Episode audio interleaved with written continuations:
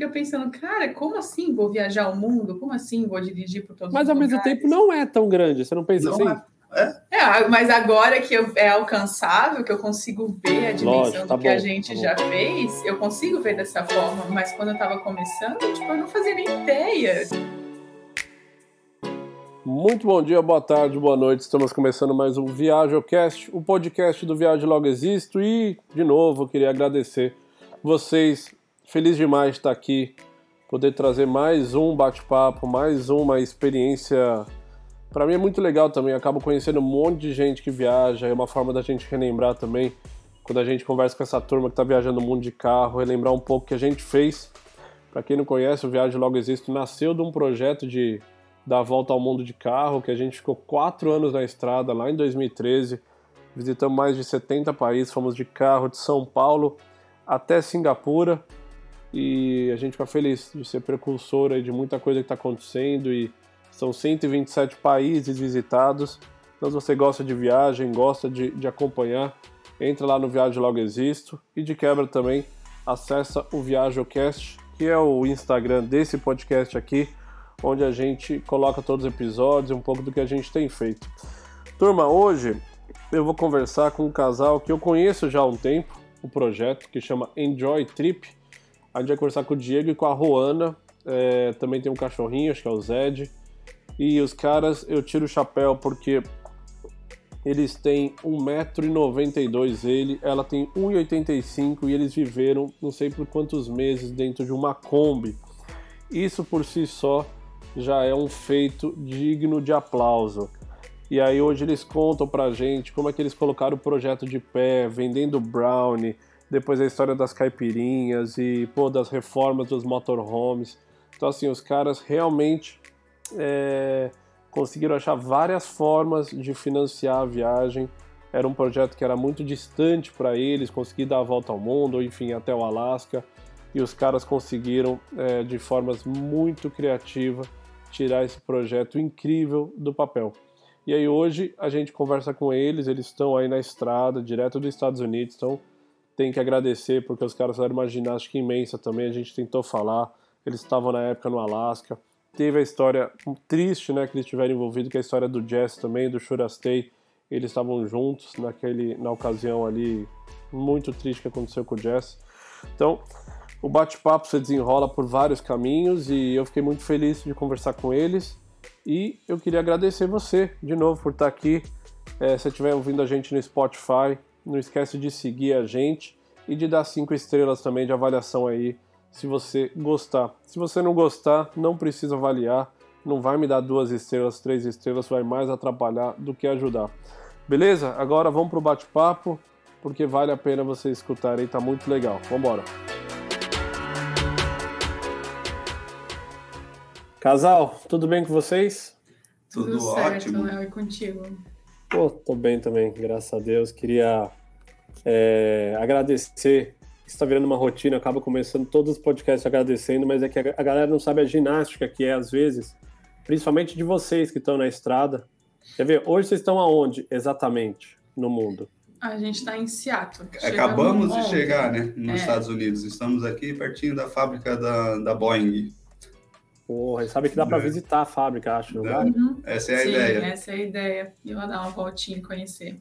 E o legal é que o sobrenome da minha mãe, da minha família, é Boeing também. Então, muito antigamente já tem uma história. A parte rica veio para os Estados Unidos e a parte pobre foi para o Brasil. Então, aí ficou mas isso mas muitos, você... muitos... Ô, ô, Diego, mas você sabe que a galera vai atrás de cidadania, né? Oito gerações atrás, vai é. atrás da grana também, em algum lugar é, vai aparecer. Vai, vai, que tem uma herança perdida aí, né? umas, peças, umas peças de avião, qualquer coisa vale uma grana já. Já tá valendo, né? Porra, nem um minuto e 05 o cara já fez inveja que ele vai na fábrica da Boeing. e olha que a gente tá mó tempo tentando marcar esse rolê, né? Eu fui uma vez para Seattle, aí me falaram. Quando eu fui para Seattle, eu fiquei dois dias uma vez, aí me falaram disso. Mas a gente tinha uns compromissos na Microsoft, não sei o que, e fomos embora. E eu fiquei com isso na minha cabeça. Putz, ia ser uma, um, um, tour legal. Vocês me contam depois. Tá bom. A gente conta, sim. O... Mas a gente tá falando quase há dois meses, aí, sei lá, um mês e meio, vocês estavam no Alasca e. Vamos voltar. Tá. Antes da gente é. chegar nessa parte aí que vocês estão aí, eu sei que vocês estão na estrada desde 2017, vira e mexe eu vejo um pouquinho no feed, ali uma coisa ou outra, uhum. mas da onde vocês são? Qual é a história? Faz muitos anos que vocês estão juntos, já sempre foi um sonho viajar de carro. Vamos voltar um pouco lá no para a galera entender como começa o Enjoy Trip. Bom, a gente é de Santa Catarina, né? Cidadezinha lá de Blumenau, onde tem o Oktoberfest. E a gente está junto já há 13 anos e meio, é bastante tempo. E, cara, tipo, o Diego sempre teve o sonho de viajar de mochila. Ele sempre falou, desde que a gente começou a namorar, que ele queria muito fazer um mochilão e viajar, viajar. Cara, eu ficava viajando assim pelo Google Earth, né? Botava lá no computador, ficava abrindo os lugares, tentando. Aí depois eles botaram um bonequinho que tu podia entrar na rua, assim, ficar olhando, sabe? E, cara, eu ficava horas perdido nisso ali, olhando, imaginando. Eu olhava a foto do Chuaia no Google, cara, dá para chegar lá mesmo, cara. É uma coisa tão, tão distante assim, era uma coisa, era 8 mil quilômetros da nossa, da nossa casa, sabe? 5 mil quilômetros. Eu pensava, meu, cara, isso é muito longe. E... e aí a gente comprou um golzinho na época, foi nosso primeiro carro, e o Diego começou a fazer mil coisas pesquisar quanto ele gastaria de combustível, quanto de manutenção, quanto de não sei o quê, porque ele queria muito conhecer Torres del Paine. Eu lembro que, tinha, meu, cara, tinha que trocar o óleo no meio do caminho. Fazer... porque eram muitos quilômetros e tal. E aí um dia, tipo, aí a gente tava na nossa vida, tipo, na vida tradicional, né, que vai para faculdade, tava quase se formando, daí tem uma casa, vai trabalhar e, e tal. Tava nessa rotina assim. E aí um dia a gente chegou dia que chegou do trabalho, ele, ele trabalhava como representante viajando, e ele olhou para mim e falou: Meu, tipo, eu não tô feliz desse jeito, é. sabe? Antes disso, a gente fez um intercâmbio aqui para os Estados Unidos para trabalhar numa estação de esqui. Isso faz 12 anos já também. Em 2011, é. né? Que então, também acendeu um pouco, né, esse desejo de... de... de. viajar. Foi a primeira experiência fora de um país, longe, sabe? Totalmente independente. A Rona tinha 21 anos, eu tinha 25. É, então a gente ficou, fez esses três meses de intercâmbio, fizemos uma, uma road trip também de 14 mil quilômetros nos Estados Unidos. Em um mês. um carro e fomos viajar com, algum, com mais três brasileiros por aqui. É. Então, tipo, isso também foi acendendo o desejo, né? Mas lógico que, tipo, a gente viajava bastante por Santa Catarina, Rio Grande do Sul, mas nunca imaginou em viver na estrada, ou, ah, tipo, nunca falamos sobre isso. Máximo hum. era fazer um mochilão, conhecer vários lugares e viajar. E sair um ano, assim, tipo assim, ah, vou sair um ano de mochilão pela América do Sul, tal, vai conhecer, aprender outra língua, outra cultura, né? E aí o Diego chegou em casa um dia e falou, cara, eu não, tipo, não tô feliz com isso, sabe? Tipo, e a gente era aquilo, acordava de manhã, ia trabalhar, aquela rotina de todos os dias sempre fazendo a mesma coisa. E aí ele começou a dar ideias, assim. E eu, eu, eu acho que vocês já estavam na estrada, que vocês saíram antes, né? Acho que foi 2016, 2015. 2013, é, saímos em 2013. É, e a gente, tipo, a gente começou, vocês, começou a seguir vocês logo em seguida que a gente saiu, assim. Porque realmente naquela época é, eu sabia mais sobre vocês e sobre o Travel and Share. E, e não tinha muita gente que fazia isso, né? E tanto que a gente nem foi para a internet, porque não era uma coisa, uma ferramenta que é. se usava tão fácil assim. Tipo, em 2016, quando a gente começou a planejar tudo, ah, não tinha tanta informação, não era tão fácil como é hoje. E aí o Diego deu a ideia. A gente já tinha o Zed, né? Então eu falei para ele, ó, a gente pode ir viajar, tal. Ele deu a ideia da gente comprar um carro, montar uma casa dentro e tal, e fui falando sobre, né, mais ou menos como que a gente imaginava que iria ser, mas sem ter uma referência, assim, a gente não conhecia ninguém, nunca tinha visto ninguém que fazia isso, assim. É, e, a, e a, a, diferença também é que a gente é, é, é, bem humilde, sabe? Então a gente teria que trabalhar na estrada e a gente não tinha essa referência de alguém que trabalhava vendendo, é, vendendo alguma um produto, coisa. alguma coisa, sabe? Então a gente já quando começou a montar o carro, já começou a pensar nisso de uma forma de produzir alguma coisa, tanto que a gente fazia brownies, né? Vendia brownie no início da viagem. Dentro é. de uma Kombi, para quem não sabe, a gente viajou durante cinco anos dentro de uma Kombi. E a Kombi, a escolha dela, tipo, tudo foi pensando na verdade em monetizar o, a viagem, porque a gente precisava gerar dinheiro enquanto a gente viajava. Então, tipo, a escolha da Kombi também era o carro que cabia no nosso orçamento, mas era um carro também que tinha muita história que todo mundo gostava. Então a gente imaginou que ele fosse chamar a atenção das pessoas e eles fossem comprar a nossa ideia e os nossos produtos para querer que a gente chegasse onde que a gente queria chegar, né? Tipo, era vender a nossa história, na verdade. E deu certo isso? Cara. A Kombi trouxe a gente até os Estados Unidos. É. Eu acho é, que com a Kombi. É. Eu não sei, eu não sei como desenrola. É. Vou, vou, deixa, eu quero saber disso, mas é 2016. Acho que já tinha o Instagram já tinha ganhado um pouco mais de força, né? Mas não era a febre que, que acho que foi pós-pandemia, principalmente motorhome e van, né? Uhum. Uhum. Defender, assim, ainda é meio pontual você ver um ou outro fazendo, mas o que, o que apareceu é muita gente de motorhome e, e, a região de vocês aí, de Santa Catarina, lá embaixo, tem muita coisa nessa linha, né? Tem muito fabricante, tem, e, e, e, querendo ou não, a cultura vai, vai transferindo também, né? Os argentinos viajam muito, muito por Santa Catarina. Muito, então. E eles têm essa cultura. É, então, eu acho que vai transferindo um pouco dessa cultura também para cima ali, né? Rio Grande do Sul, Santa Catarina. E é muito. É, todo mundo fala que é. Pô, por que, que os catarinos saem tanto, sabe? É, dos outros estados quase não sai, mais de São Paulo pela quantidade de gente, mas os outros estados quase não saíam assim. Mas eu acho que é uma, uma referência nossa, talvez pelo, pelo pelos argentinos estar tá mais perto, a gente tem um pouco disso também, né? Eu, eu acho que tem a ver, porque assim, na nossa experiência, pelo menos viajando pelo mundo, é, é, empírico, tá? Eu não tenho o dado correto, mas a é, é um achismo, gente, né? É, um achismo, mas a sensação que a gente tem é que a gente viu mais gaúcho pelo mundo, ou pelo menos a gente ficou mais em casa de gaúcho, gaúcho e catarinense, tá bom? Uhum. Mas assim, região sul, paranaense também algum outro. E, e, a sensação que eu tenho é que tem a ver um pouco com, com as descendências dessa região. Porque Sim. foi formada por viajantes de gerações mais novas, aí, o pessoal que chegou em 1920, 40, Primeira Guerra, Segunda. Então já tinha Os essa tropeiros, coisa... né?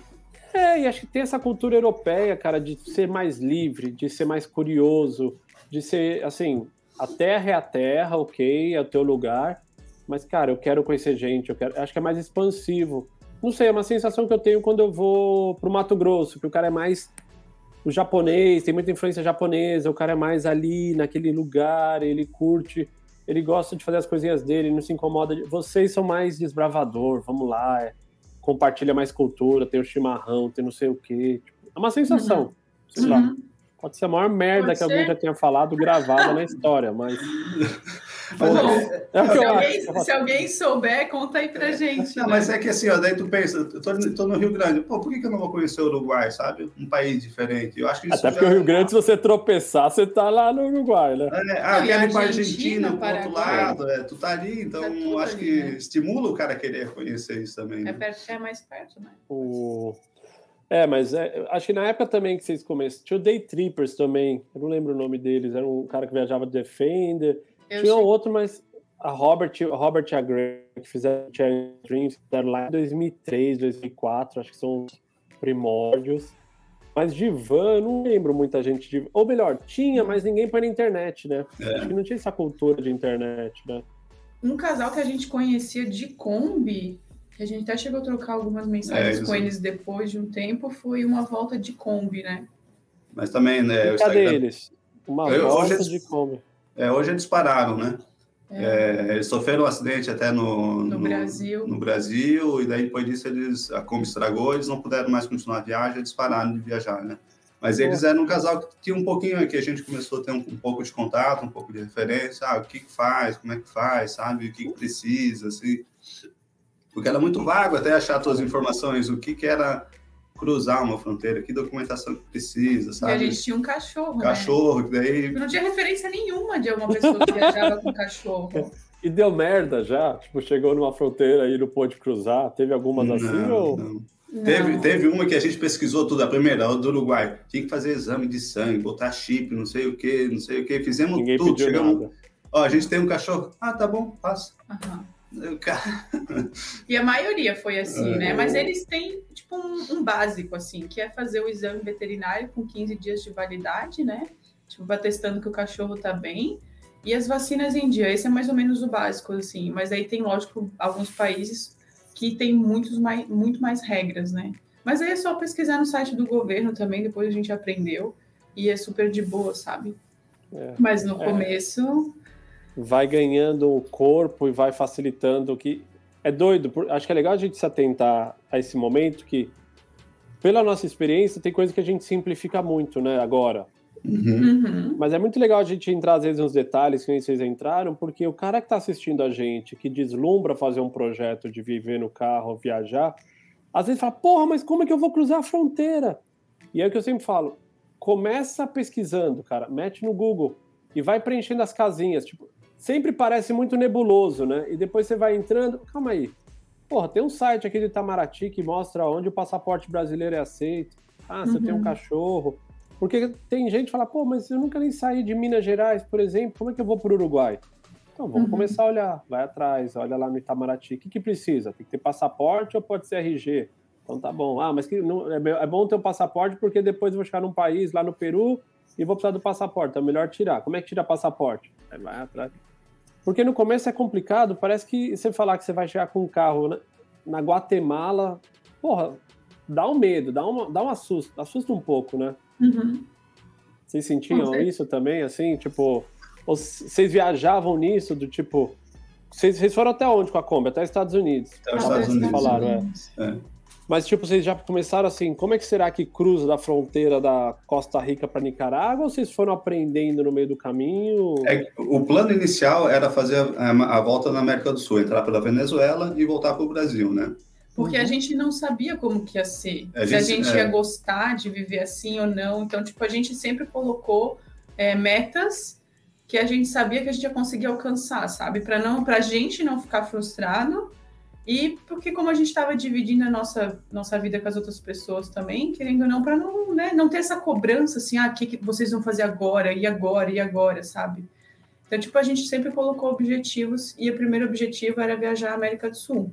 Porque, ah, se desse alguma coisa, a gente não quer mais viajar, cara, tá perto de casa, volta. A gente nunca falou, ah, vou, vou dar a volta ao mundo de carro. Porque eu, eu não sei se eu vou fazer isso, sabe? Eu quero, né? É, eu quero, mas, cara, são É. muitas coisas que envolvem isso, né? Então a, É. gente, pre- a gente prefere ser um pouco mais realista, assim. Sempre botou, ah, eu quero chegar até no Ushuaia. Beleza, esse era o nosso primeiro objetivo. A ideia, a ideia sempre foi fazer a América do Sul. Então, cara, primeiro eu quero chegar no Ushuaia, eu quero conhecer Torres del Paine, Perito Moreno, sabe? Eu queria muito conhecer esses lugares.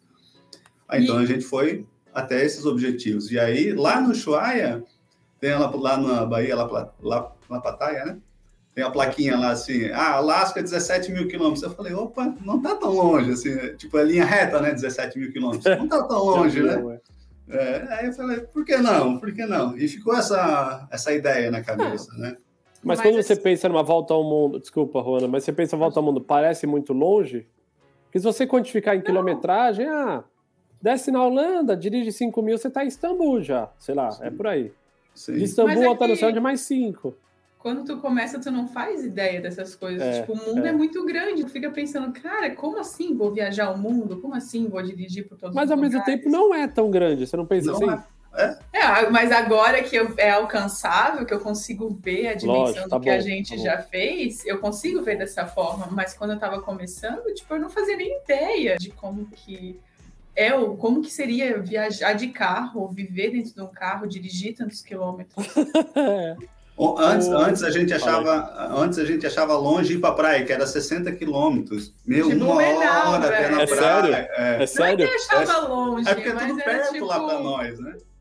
E aí agora, ah, tem que, a gente roda 50 quilômetros para ir num restaurante, sei lá, para ir na casa de um amigo. Ou, a última Hoje, vez a né? gente fez 200, 2.500 quilômetros, porque uma estrada quebrou, a gente teve que fazer 2.500 quilômetros de de desvio. Não é, não é nada isso agora. Mas no começo é tipo, meu Deus, como assim? Tipo, hoje a gente já rodou quase 100 mil quilômetros viajando.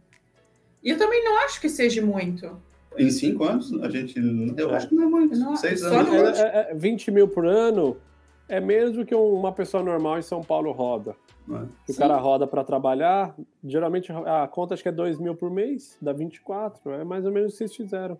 Pelo menos eu passei por vários países ainda. Não, lógico, não dá nem, não dá nem para comparar, né? Mas, Não foi indo para o trabalho ir para casa, né? é, é Mas- mais, outro- é mais como um dado, né? Tipo, Sim, sim. não é Sim, tanto, né? Não é tanto. é. Mas a gente, eu acho que foi descobrindo, sabe? Tipo, a gente, na verdade, nossa primeira preocupação quando a gente iniciou o projeto era montar, ver o que carro a gente ia ter, o que cabia no nosso bolso e uma forma de monetizar o nosso, o nosso rolê, sabe? Então, tipo, tu perguntou assim, ah, vocês foram descobrindo, né, conforme o caminho, ou vocês fizeram uma pesquisa toda antes? E aí depois a gente foi, tipo, descobrindo conforme o caminho vinha aparecendo pra gente. Fizemos bastante pesquisa também de forma geral, assim, mas esses negócios de entrar em fronteira, o que que precisava foi meio que mais na hora de sair, assim, sabe? Então, tipo, a gente foi meio que descobrindo, ah, vamos para o Uruguai, tá, o que que precisa para o Uruguai? Tá, agora a gente vai para a Argentina, o que que precisa para a Argentina? E assim a gente foi, sabe. E, e, querendo ou não, as pessoas vão aparecendo, a gente vai entrando nesse meio, vai aparecendo as pessoas também, vai aparecendo um cara que já viajou, tu encontra outra pessoa na estrada, toca informação, o cara tá, tá descendo, a gente tá subindo, então um vai trocando essas informações, né? Ah, como é que a gente chega nessas pessoas? Cara, simplesmente elas aparecem, porque um, tu estaciona num lugar, daqui a pouco estaciona o outro, a gente troca telefone, Aí um já passa uma mensagem para o outro e acaba tendo um grupo e assim vai acontecendo, né? Uma corrente, né, de pessoas que estão na mesma pegada que vocês e que sabe que toda ajuda é, é válida, né? Então, você quer ajudar, você está aberto, disposto, o outro também, você fala do Brasil como é que tá, o outro fala da Argentina, e quando vocês olham, acaba que vai trazendo segurança, né, para, pô, a fronteira vai ser tranquila, não vai por aquela fronteira, vai por aquela que tem menos trânsito, sei lá. Isso mesmo. Tanto é que uma coisa que a gente tem tentado, que a gente faz bastante assim depois que a gente saiu, porque como a gente teve muita dificuldade às vezes de ter uma informação, de saber como que funcionava o processo, uma coisa que eu pelo menos busco e o Diego também busca fazer bastante hoje é dar o máximo de informação possível para ajudar quem queira fazer, sabe? A gente tenta ser responder as nossas as mensagens, o que as pessoas perguntam, o nosso YouTube foi criado mais ou menos com a intenção de que a gente passasse a informação para que facilitasse para as pessoas que quisessem fazer, tipo, o dia a dia mesmo, as situações que iam acontecendo, os perrengues e não perrengues e tudo, assim, né? Documentar também a nossa vida, mas, tipo, ajudar as pessoas. E uma coisa que até eu vejo hoje, que todo mundo usa o Overlander, né? E, cara, eu sempre comento isso é pouquíssimas pessoas que atualizam o aplicativo. E é tipo um aplicativo muito bom que ajuda a gente praticamente todos os dias a encontrar um lugar para dormir, a saber, tipo, né, saber se o achar lugar um é bom, seguro, achar água. E hoje em dia, cara, é muito poucos viajantes que atualizam o aplicativo. E eu sempre falo assim, meu, atualizem. Se vocês usem, atualizem, porque às vezes tem uma referência lá de dois anos atrás com uma pandemia mesmo, ficou bem mais complicado ainda para a gente saber, é, nesse intervalo de dois anos que ninguém viajou, como é que tá aquela localização, o que que mudou, uhum. sabe? Ô, Juana, que, para quem não conhece o aplicativo, fala um pouco mais como funciona, até para o pessoal entrar, como é que... É, o aplicativo, o Overlander, é um aplicativo de, de viajantes que, que dormem, a maioria, né? Mas tem outras pessoas também que utilizam, gente de moto e de bicicleta também. É, ele é um aplicativo que onde tem, a gente tem a informação, é, as fronteiras, os documentos que precisa, ponto para dormir, é, pontos de apoio de mecânicos, de onde é conseguir água, onde fazer o dumping. E isso é uma, é, são, são viajantes que vão lá, botam um ponto no mapa e botam a sua experiência, conta como é que foi. Ó, aqui é um lugar seguro para dormir, tem segurança, não é? Aqui tem um mecânico bom, ele foi super honesto, então ele escreve, se outra pessoa vai lá também, ele também bota a experiência dele, é, né? A gente pode atualizar cada ponto, né? Eu dormi e posso colocar a minha experiência também para ajudar. No é. nosso tempo não tinha, é o WE de WE, We Overland? E Overland, uhum. IV. I, IV. É I Overlander, né? I Overland. Okay. É. Eu Overland. Não tinha, meu tempo não tinha, a gente tinha outro vocês não chegaram ali. a usar? Não. Não? Nem... A gente... Alguém comentou comigo outro dia, conversando, e eu na hora, acho que anotei, mas eu não. Eu não, não peguei e agora eu tava até vendo. Que, tô olhando aqui no outro computador já, iOverland aqui, Find Your Next Destination. Vocês pagam para isso? Não, é grátis, grátis. É gratuito.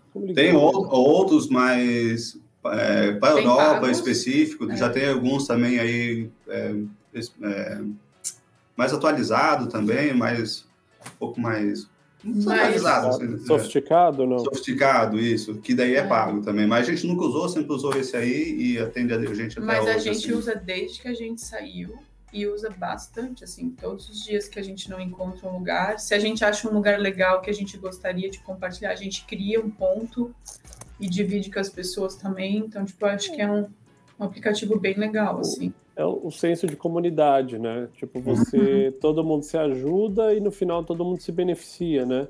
Isso. Claro que quando você está viajando numa região ali, você às vezes tem um pouco mais de trabalho, aí você trabalha mais com o é, subindo os dados, mas quando você chega em outro lugar que já está tudo preenchido, alguém já fez aquilo, e, e, no longo prazo todo mundo se beneficia. É. é questão de um minutinho para tu preencher, botar teus pessoal aqui foi um lugar bom dormir, silencioso e seguro. Seguro, pronto. É. É. Não, e, e, acho que isso é uma coisa que aflorece muito, eu acho, quando é uma sensação nossa, pelo menos, que quando você sai para, quando você tá na tua comunidade aí, mais ou menos você já tá há muitos anos e você sabe onde você compra pão, você sabe onde você vai no mercado. A vida ela você tem sua avó, sua tia, sua mãe. A vida meio que funciona, então você sente que você tá meio sempre apoiado pelo teu conhecimento. A hora que você sai dos seus uhum. 60 quilômetros ali que você falou, mais longe que a praia, e já é, tudo é mato, né? Tudo já é vida fora do, do conforto.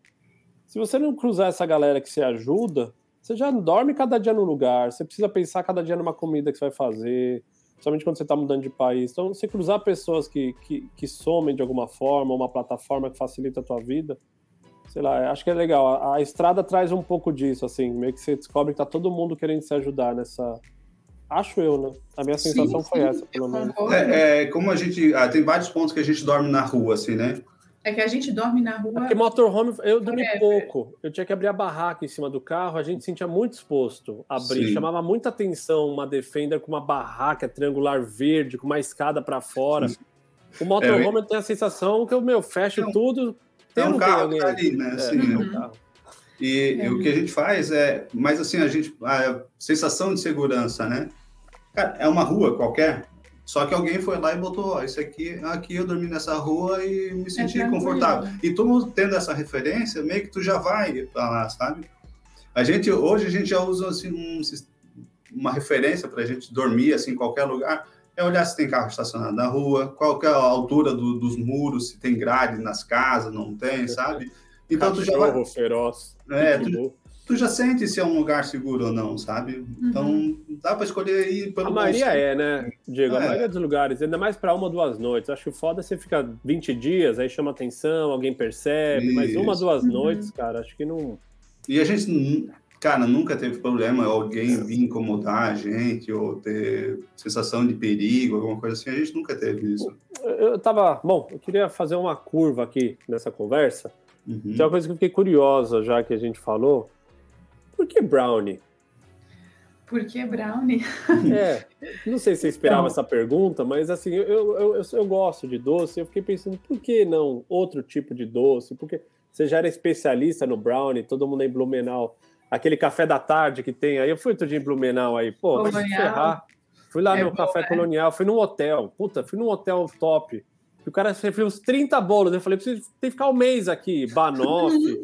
Nossa, banoffee, eu, eu falei, vocês comem? Vocês comem isso à tarde, todo dia? Cara, Mas se tu for na casa da mãe do Diego, é assim. tu, vai, tu vai sentir Pô, como é que é.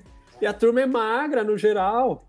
Aí você fala, é. porra, não é possível, eu fiquei lá dois, duas horas, engordei dois quilos, falei, é um por hora nessa porra, tipo, ah não, a gente almoçou agora, ah, vamos descer, ah, vamos, a gente vai, a gente vai no café colonial. Aí tá bom, né, imagina que ia ser um cafezinho com um bolinho de fubá, não, puta bolo de morango desse tamanho, uhum. chocolate. Cara, é bem assim, tipo, o pessoal come bem lá em Santa o brown, o brownie é tipo aperitivo, perto do resto lá. É, com certeza. Mas é que assim, eu me formei em gastronomia. Pá. Trabalhei muitos anos com doces. Gostava muito mais da confeitaria. Uhum. Então, fazia muitas encomendas minhas particulares, assim, de bolo e doces para vender fora eu trabalhar no restaurante. Então, tipo, quando a gente saiu para viajar, a gente pensou em algo que fosse meio que universal.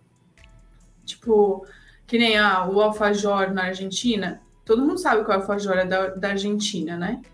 Mas o brownie é meio que todo mundo come em todo lugar do mundo. Justo. Então a gente pensou, ah, vamos então usar um produto, né, fazer um produto que as pessoas já conheçam para talvez facilitar essa venda. Porque brigadeiro não é que não, não chame atenção quando a gente vai vender também, mas as pessoas não sabem o que, que é em muitos países. Uhum. Né? Se eu falar, não, estou vendendo um brownie, a pessoa já sabe se ela gosta ou não. Então, é meio universal. Mais por questão né? de facilitar. Não, é que você teve uma visão global, né? Eu estava pensando que vocês foram meio assim, não, vamos pegar o que a gente mais gosta, não, mas você já pensou com a cabeça. E é verdade, agora vamos fazer a pergunta. Quando vocês foram de Kombi até, em que momento que sai a Kombi e vira um, uma, uma van, um motorhome? Quando que muda? Na verdade... Calma, calma. tem calma. muita história nesse caminho para, todo aí. Para tudo, para tudo! então, é... o Brown, ele sustentou a gente durante um ano. Ele foi até o Equador. Até, até onde foi o Brown? Até, o Equador. o Equador. Ah, nem aí, chegou nos Estados Unidos. É, Não, aí no Equador porque, a gente... Porque a gente, o nosso forno era 220. E a gente sempre utilizava nas casas das pessoas, que a gente não tinha energia solar para um, um forno desse. É, muita, é muita potência. Então, quando a gente chegou no Equador, a energia do Equador até o Alasca era 110. Então, a gente teve que trocar o nosso produto de venda, porque a gente não tinha mais um forno.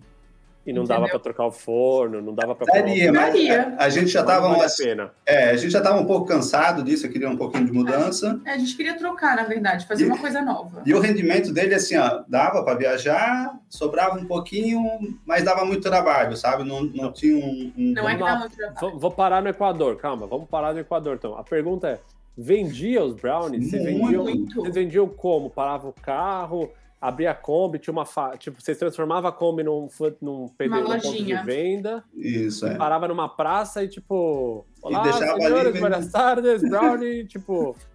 É isso aí. É isso mesmo. Na, a gente já fez na porta, assim, um negocinho que levantasse, um, um quadro bonitinho. Aí Não, o ambiente. É. ambiente. É.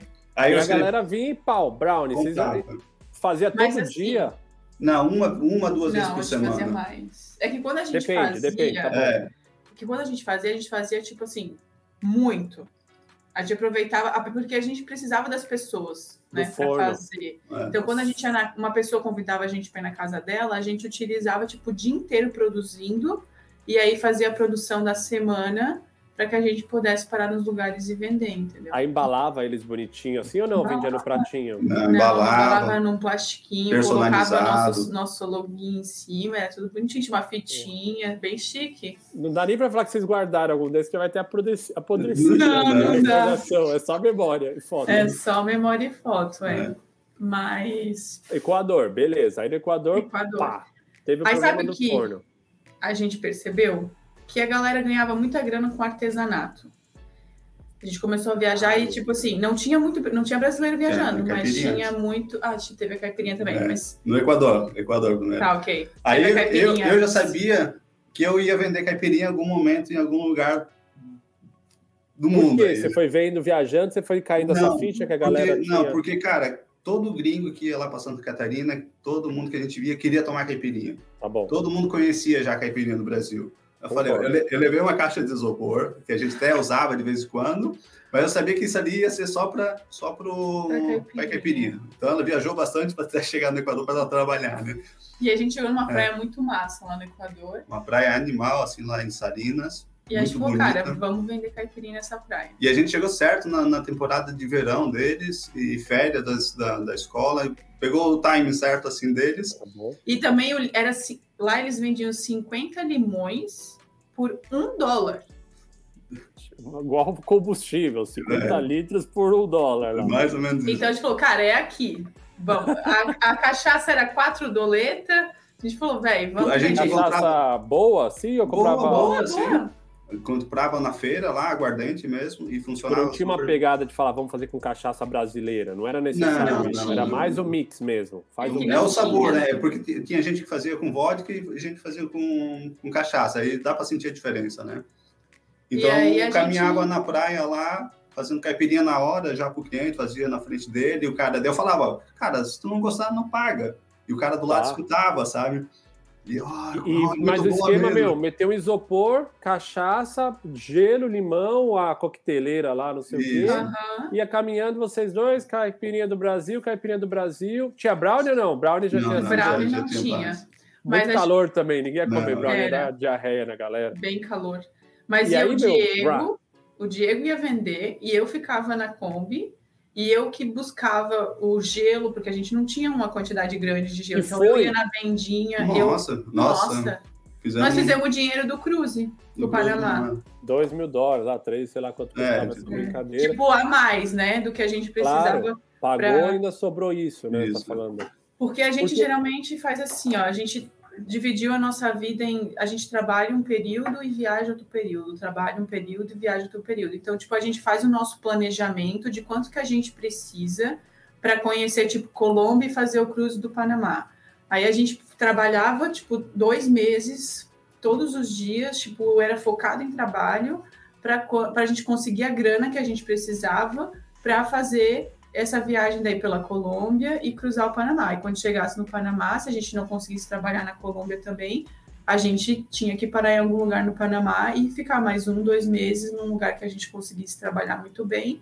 E geralmente era assim que funcionava para a gente, né? Era sobre demanda. Então, assim, É. temos uma demanda daqui a um mês para gerar tanto de grana, o que a gente vai fazer? Ah, não é brownie, vai ser a caipirinha, vamos, acho que o artesanato vai entrar em algum momento, você falou. Vai. É, Mas aí aí- na caipirinha você metia uns litros de pinga, é, todos os produtos e tipo, meu, é, o retorno é bem melhor, né? Do que do Sim, brownie, imagina. Sim, É. bem melhor. E a gente vendia 5 dólares a caipirinha. É, era né? dólar, a moeda ajudava também, né? Então foi tudo muito, muito bom. Assim. O brownie você compete às vezes com o chocolate, com o alfajor. Ele custa dois, você não pode vender por cinco. Mas a caipirinha é um drink na praia servindo pro cara, o cara com aquele calor já tomou uma cerveja. Não, manda duas, três. Ah, faz Não, e eles essa- chegavam, eles vinham na Kombi, eles gostavam muito da caipirinha, eles vinham bebaço. Carregada, assim. O cara Cara. falava, toma devagar. Toma Aham, É água. docinho, mas fica bêbado. e eles, ó, um E- E vocês ficavam no mesmo ponto? Porque aí tipo, ficou famoso, assim, tipo, o cara vinha no outro, no outro final de semana, ah, vocês aqui de novo, tinha recorrência? Sim. Sim, eu- é que eu andava com, uma, com a bandeira do Brasil no lado da perna, assim, sabe? Dobrada, assim, ele sabia que ó, o brasileiro tá vindo. então, E a gente Aí- ficou, ficou bastante tempo no mesmo lugar, porque era um lugar bem tranquilo, então. Acho que a gente ficou uns dois, três meses naquela praia, na verdade, É. trabalhando. Salinas? É, Salinas, né? Então já era tipo, a galera já sabia que a gente tava lá vendendo caipirinha, né? E é como sempre ficava estacionado no mesmo lugar também, sabe? Então era de passagem, o pessoal É, virou um ponto, né? É. Mas aí, o artesanato, mas aí beleza, aí o Brownie acaba a carreira dele no Equador. A caipirinha dura quanto tempo? Assim, três meses só É, também. foi só no Equador que a gente vendeu também Ah, produto exclusivo. É. Não Mas era um aí- momento específico ali, era, tava calor e a gente viu que o ambiente era propício e a gente vendeu. Mas aí Aproveitou pegou a grana e foi seguindo em frente. É, digo, Aí, aí aproveitou a oportunidade ali do momento, né? Viu, teve um, um fine ali para vender, a gente fez. E aí o artesanato, a gente reparou, porque os, os argentinos viajavam muito vendendo artesanato, né? Então a gente começou a conversar com eles para ver como que funcionava, qual era o retorno deles. E o artesanato, assim, ele tem um investimento que não é tão alto, tu consegue produzir muita coisa com o produto que tu, com o o negócio que tu compra, e aí tu consegue ganhar muito em cima do produto também. Ah, uma pulseirinha custava 20 centavos para fazer, a gente vendia por 6, 7, 8, 10 reais, sabe? Uhum. Então o rendimento era muito grande. E tu vendia 100, 200 pulseiras às vezes num dia. É sério?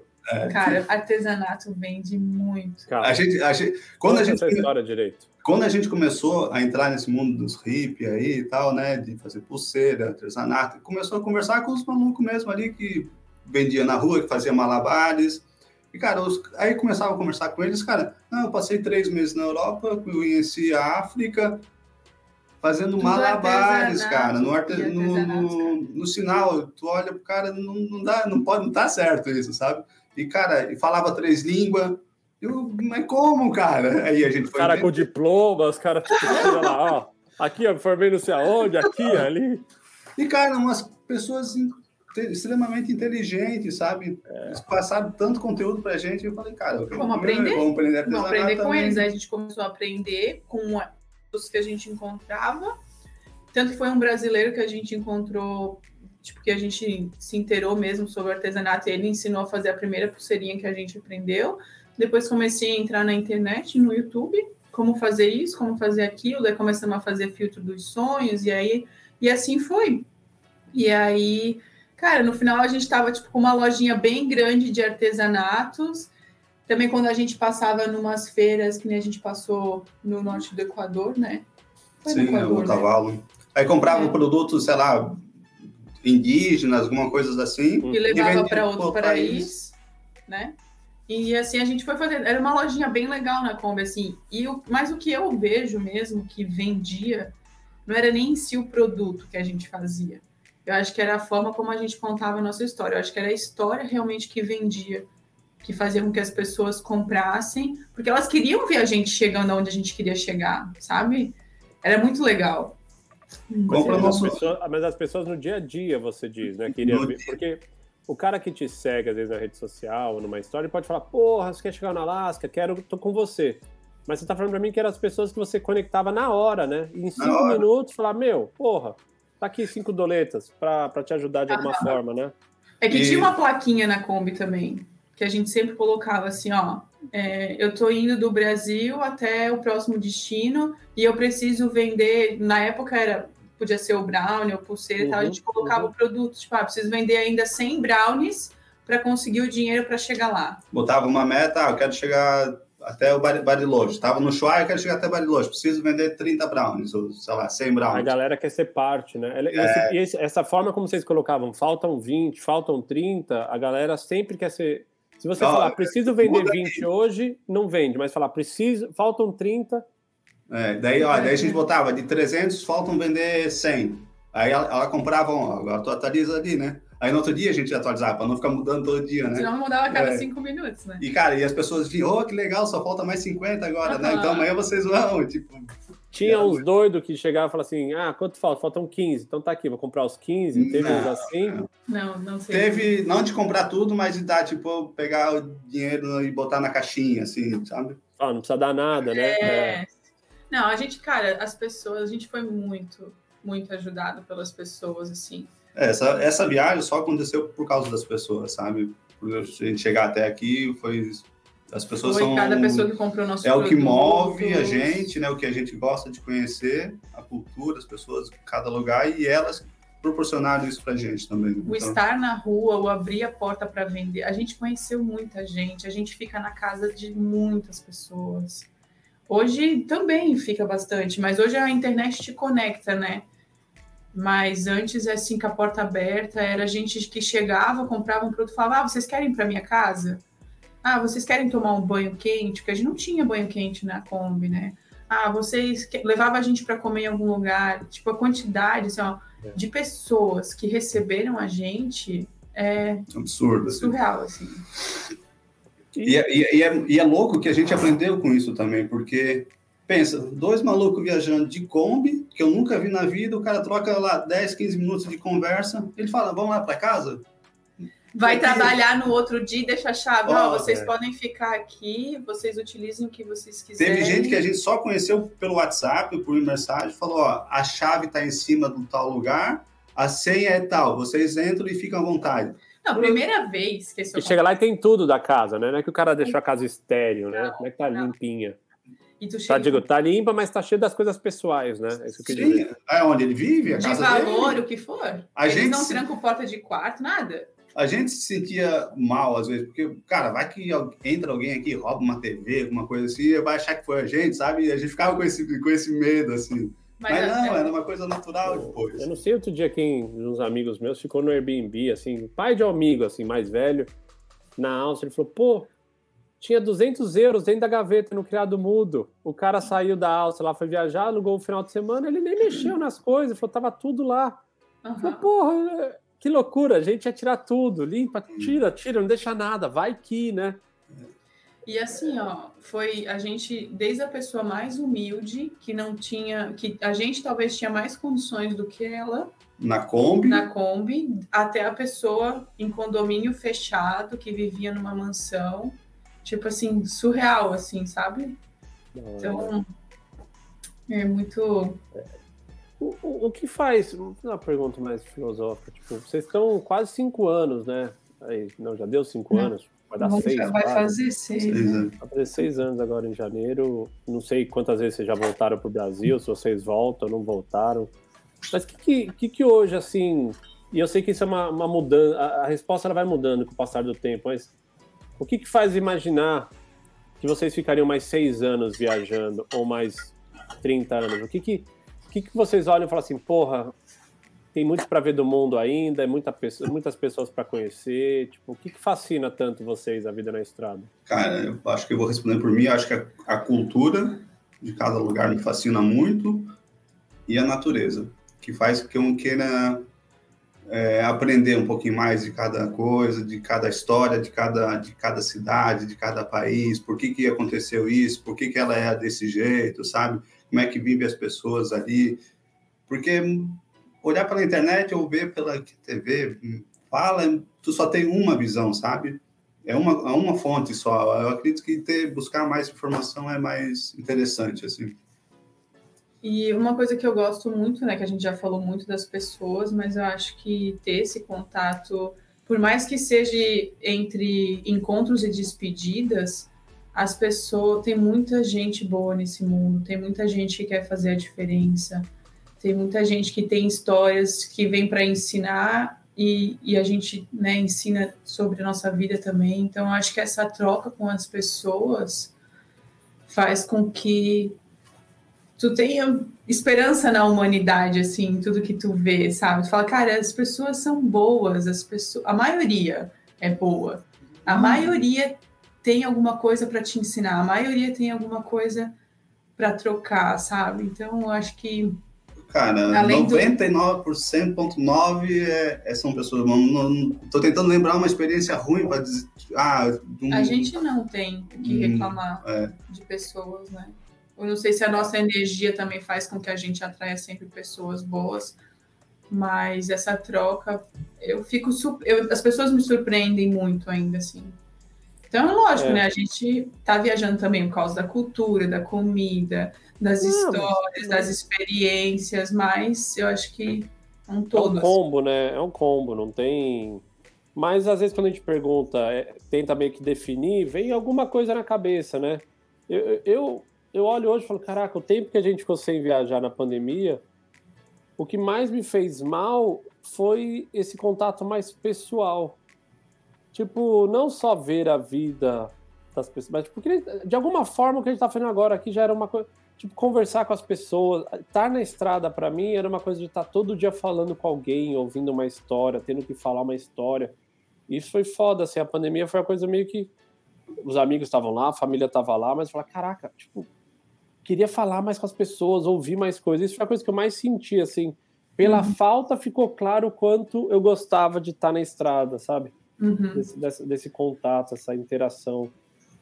É, é doido. Mas eu também. É, eu, eu, concordo com o Diego, essa coisa de, de ver o mundo com teus próprios olhos, cara, é. para mim é um ativo muito valioso, assim, de. Meio que uma meta de vida, né? De falar, pô, se eu conseguir lá na frente ter. Tem tanta coisa diferente dentro de um mesmo país, um, um país pequeno, e muda o clima, e muda as pessoas, e muda a gastronomia, e aí tem um vulcão, aí tem não sei o que, aí tem, tipo, um complemento natural. É, e um ponto de interrogação nisso só, tipo, é muito diferente tu ver com teus próprios olhos, viver aquele lugar, tirar uma conclusão sobre o que tu pensas, do que tu escutar. É. Porque, cara, a gente escutou. Se a gente fosse pelo que as pessoas tivessem falado pra gente de vários países, a gente não teria cruzado o México. Não, já começa assim, ah, na Bolívia, ah, não vai lá, não, a Bolívia não, não vai pro Peru porque os peruanos não sei o quê. Aí tu tá. Ah, não vai lá porque é perigoso. Ah, não faz isso porque não sei o que lá. Se a gente fosse escutar a opinião de cada pessoa, não fosse por nós o que a gente acredita, né? O que a gente. Porque a gente quer criar o nosso pensamento, a nossa visão sobre aquele lugar, né? Lógico que tem muitas coisas que influenciam também. Se a gente, porque é uma vida na estrada, então a gente está triste, ou a gente está feliz, ou a gente, o nosso estado de espírito também influencia muito no lugar que a gente conhece. Mas uma coisa que eu vejo, assim, às vezes eu vejo as pessoas fazendo muito sensacionalismo em cima de vários lugares e quando eu chego lá, não é nada daquilo, sabe? Então eu quero criar a minha memória, eu quero conhecer aquele lugar conforme a minha visão, assim. E poder dividir para o mundo a minha experiência também. Eu jamais falaria mal de algum lugar, de algum país mas é. eu posso falar da, da, minha experiência. Se alguma coisa foi ruim Se comigo, eu vou falar. Ruim. É. Mas eu acho que os países têm muito mais a, a oferecer coisas. É, é a mesma coisa assim, a gente começou a aprender também, né? É a mesma coisa, ah, o pessoal de Santa Catarina fala assim, ah, São Paulo é perigoso. Tá, mas daí tu começa a conversar com essa pessoa, tu faz umas perguntas assim, ah, mas qual foi a última vez que tu foi lá? Não, nunca fui. Eu só vejo pela ah, televisão. Ah, mas daí, ah, aconteceu alguma coisa contigo lá? Não, é que eu vejo na TV. Pô, por que, que é perigoso, então, sabe? Não, mas vou pegar uma carona nesse assunto, então. Vou, não porque eu sou de São Paulo, mas vou pegar uma carona no assunto. Eu acho que tem muito, assim... O que a mídia mostra, né? Existe dados. Não, mas tem alguns dados que você pode contestar se é um pouco menor ou um pouco maior. Beleza, os dados isso é perfeito, não é? Sim. Mas você fala, tem X mil assassinatos num país, esse país tende a ser mais perigoso um país que tem Eslovênia, tem três por ano, Hong Kong teve dois. É, então acho que é mais esse feeling assim, pô, vamos mensurar. Qual é, se você tivesse que fazer uma análise, qual é a chance de você ter uma arma apontada para você num país da América Latina versus no Japão? Sei lá, tô extremando, tô em Honduras contra Tóquio. Porra, em Honduras é muito mais fácil ter um problema de segurança do que em Tóquio. Mas o que as pessoas às vezes também o exagero é de pegar e falar assim, pô, isso quer dizer, eu, não consigo entrar nessa sociedade que é tão perigosa. E você vai lá assim, olha, São Paulo não é tão diferente de Santa Catarina. É, é mais perigo, é, é, tem mais homicídio, tem mais roubo. Por... Aí tem que olhar a questão do tamanho da população, porque é por 100 mil habitantes que você tem que analisar isso. Aí você vê lá que realmente Blumenau é uma cidade mais tranquila, Joinville é mais tranquilo, mas vezes é uma cidade mais para o interior, não sei o quê. Eu, eu não sei, tá? Exatamente uhum. Santa Catarina. Mas assim, eu morava na Vila Madalena. Eu já tive arma duas vezes na cabeça em São Paulo. Já uhum. tiraram no meu pai. Não pegou. Mas fala assim, cara, conta isso para alguém aqui em Portugal. A galera faz um círculo em mim. Como assim? Nem consigo pensar nisso. A história de você não poder parar no farol à meia-noite em São Paulo é verdade. Você parar tem chance de ser roubado. E eu já uhum. tive amigos que foram. Mas eu concordo que existe um outro Brasil, eu concordo que existe um outro México, um outro a Bolívia, que, cara, é de. Então não tem que você vai para país da merda. Uhum. Acontece é, com alguns.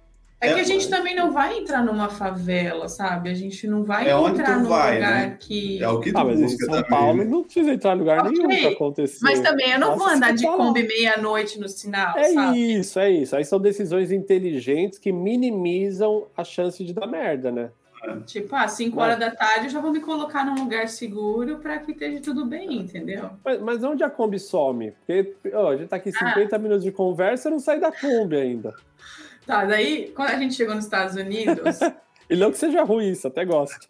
E a gente foi. A gente, depois de três anos viajando, a gente falou, cara, é hora da gente ir para casa, né? E a gente foi em dezembro de 2019 dar um pulo em casa, ficar três meses com a família. Era período de inverno aqui, então deixamos a Kombi é, num storage, né? E fomos para o Brasil. E aí, logo em seguida, quando a gente ia retornar do Brasil, começou a pandemia. No dia 18 de março, quando fechou os aeroportos, era o nosso voo de volta para o Canadá. A gente estava em São Paulo fazendo check-in para embarcar. Para embarcar. Caralho. E fecharam o aeroporto. Falaram: vocês podem ir, mas se vocês chegarem lá, vocês vão ter que ficar em quarentena em algum lugar é, escolhido pelo governo ou vocês vão ser deportados. Aí a gente falou: cara, não vamos arriscar, né? Então aí a gente voltou e ficou um ano e meio no Brasil esperando a melhor forma de poder voltar para a Kombi. E aí o que eu vejo que complicou a nossa vida na Kombi quando a gente voltou, que daí a gente voltou em junho do ano passado, fez quarentena no México para poder entrar nos Estados Unidos. Tá e o que complicou foi ter ficado um ano e meio numa casa. Porque daí a gente tinha chuveiro, a gente tinha um espaço a gente estragou, estragou vocês. Água infinita. Podia ficar em pé, trocar de roupa em pé, cozinhar em pé. a Raquel falava Poder... sempre isso, né? É, poder ficar pelado, uma coisa que não dava para ficar na Kombi, sabe? Tipo, levantar. dá, dava, mas ele pegava bem. É. E aí a gente falou, aí a gente voltou, ainda continuou viajando uns três, quatro meses com a Kombi. Fez, tipo, o verão dos Estados Unidos rodou bastante com rodou ela. Rodou uns 15 mil quilômetros aí, uns nove estados ainda nos Estados Unidos. E aí chegou um momento que a gente se olhou e falou, cara, a gente precisa de um carro maior. A gente tava se batendo, e tipo, a gente tem, eu tenho 1,85m, o Diego tem 1,92m. Puta a gente pariu. viveu cinco anos dentro de uma Kombi. Então, tipo, chegou uma hora que a gente falou, não, vamos começar a analisar as possibilidades.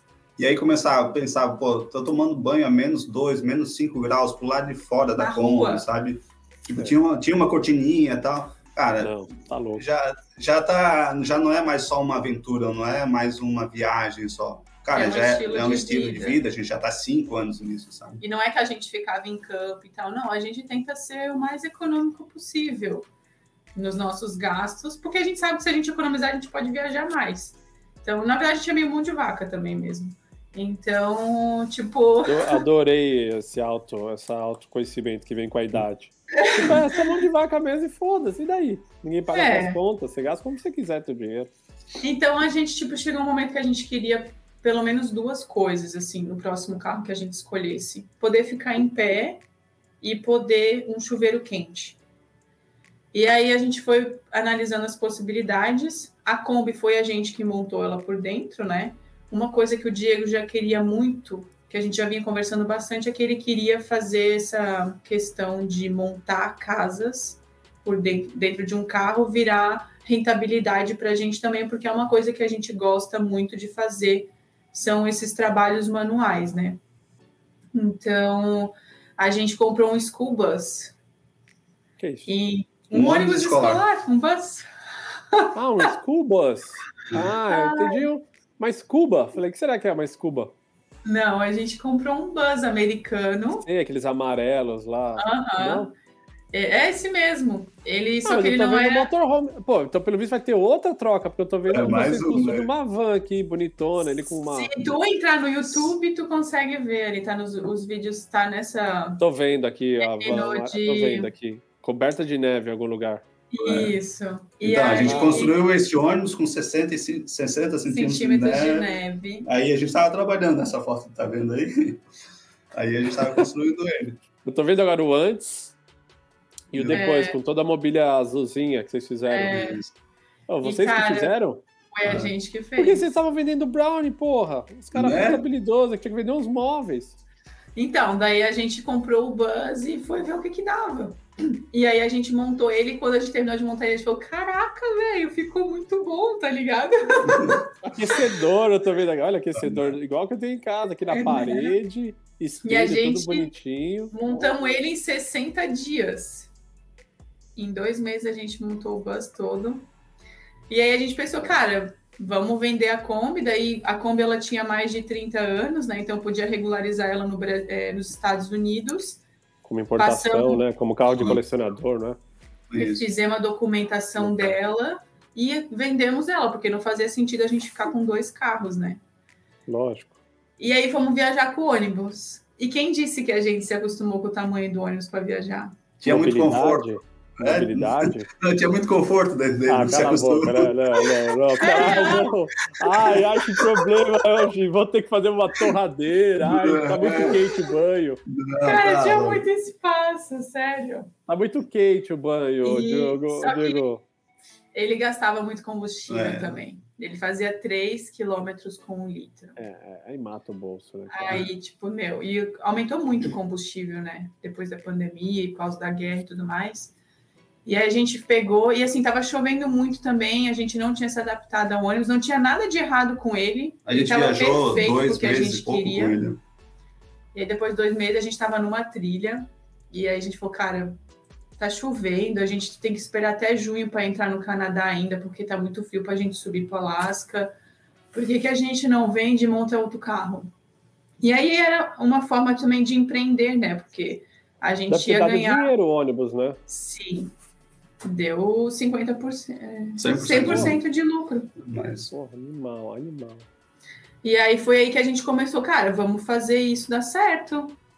Vamos começar a fazer isso se tornar um negócio pra gente. E a nossa ideia é o que a gente está botando em prática hoje, né? Aí logo veio a van. Daí vendemos ônibus, construí uma van em 35 dias. Porque a gente já estava no tempo apertado para subir, a gente não queria perder mais um, um verão, né? Sem chegar no Alasca. E a ideia também é fazer, usar, validar, né? Entender como é que funciona é. tudo isso é. no motorhome, porque a gente tem experiências de outros viajantes, o que, que é bom, o que, que não é, é para cada pessoa e o que funciona em cada país e o que não funciona, sabe? Porque até agora nossos amigos vieram com motorhome do Brasil, o encanamento é tudo pro lado de fora pegou menos 5 e estourou todo Congela. encanamento. É, congelou e estourou, quebrou, sabe? É, então, expande, né? É. e aí a gente já fez tudo isso, toda essa parte E um interna. motorhome de um milhão de reais. É. Caralho, Cara, tem motorhome de um milhão de reais? O que, que vem dentro? Cara, uma casa normal. É, É, mas é. cheia de Não, no- frufru. normal não, se fosse normal, a fosse minha era mais barata. ah, Não, vamos tem falar mármore, sobre mármore isso. Carrara, porra. Não, é, tem, tem isso, tem mármore, sabe, banheiro, Tem mas mesmo, tá é que no Brasil se É. tornou tudo muito caro, né? Fazer um É, motorhome. glamorizou um pouco. É. Não é que glamorizou, é, tem níveis. Você pode fazer o Tem- barato, pode fazer o médio, muito caro, Isso, né? e ele é um carro zero. O- Hoje, o o- quando ele comprou o carro, ele pagou tipo 100 mil. Hoje o carro tá 210. É, subiu. Então, é, então su- subiu muito, assim, né? E Mas- aqueles motorhome grandes, sabe? Feito em cima de uma Sprinter. Que tem é um- cozinha pro lado de fora, cozinha pro lado de dentro. Tem TV na Sim, sala, não, TV no não, quarto. certeza. O que eu vejo, no meu ponto de vista, vou falar acho que pela primeira vez sobre isso, é que quem constrói esses motorhomes Parece que eles não viajam, sabe? não é uma pessoa que, tipo, viaja. Cara, não é nada funcional, velho.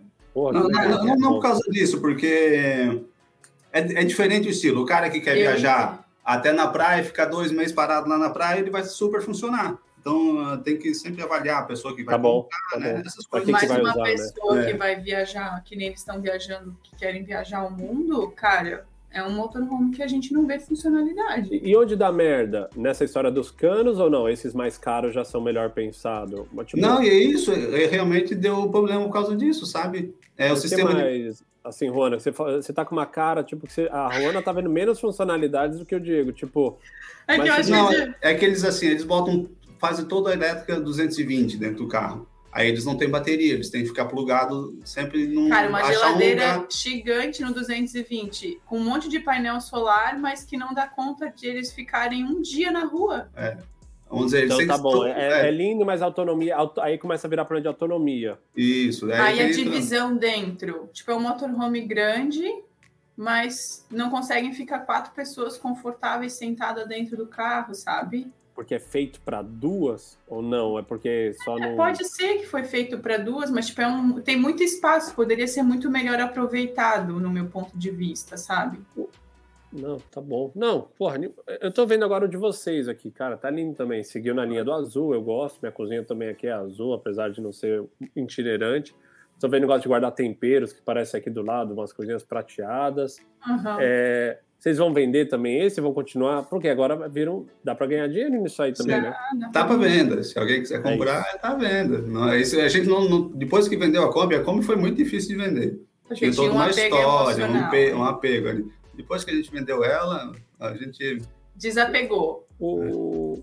Só Isso a gente e o Zed onde? não tem valor, né? O Como? resto- Não, lógico, é você, é.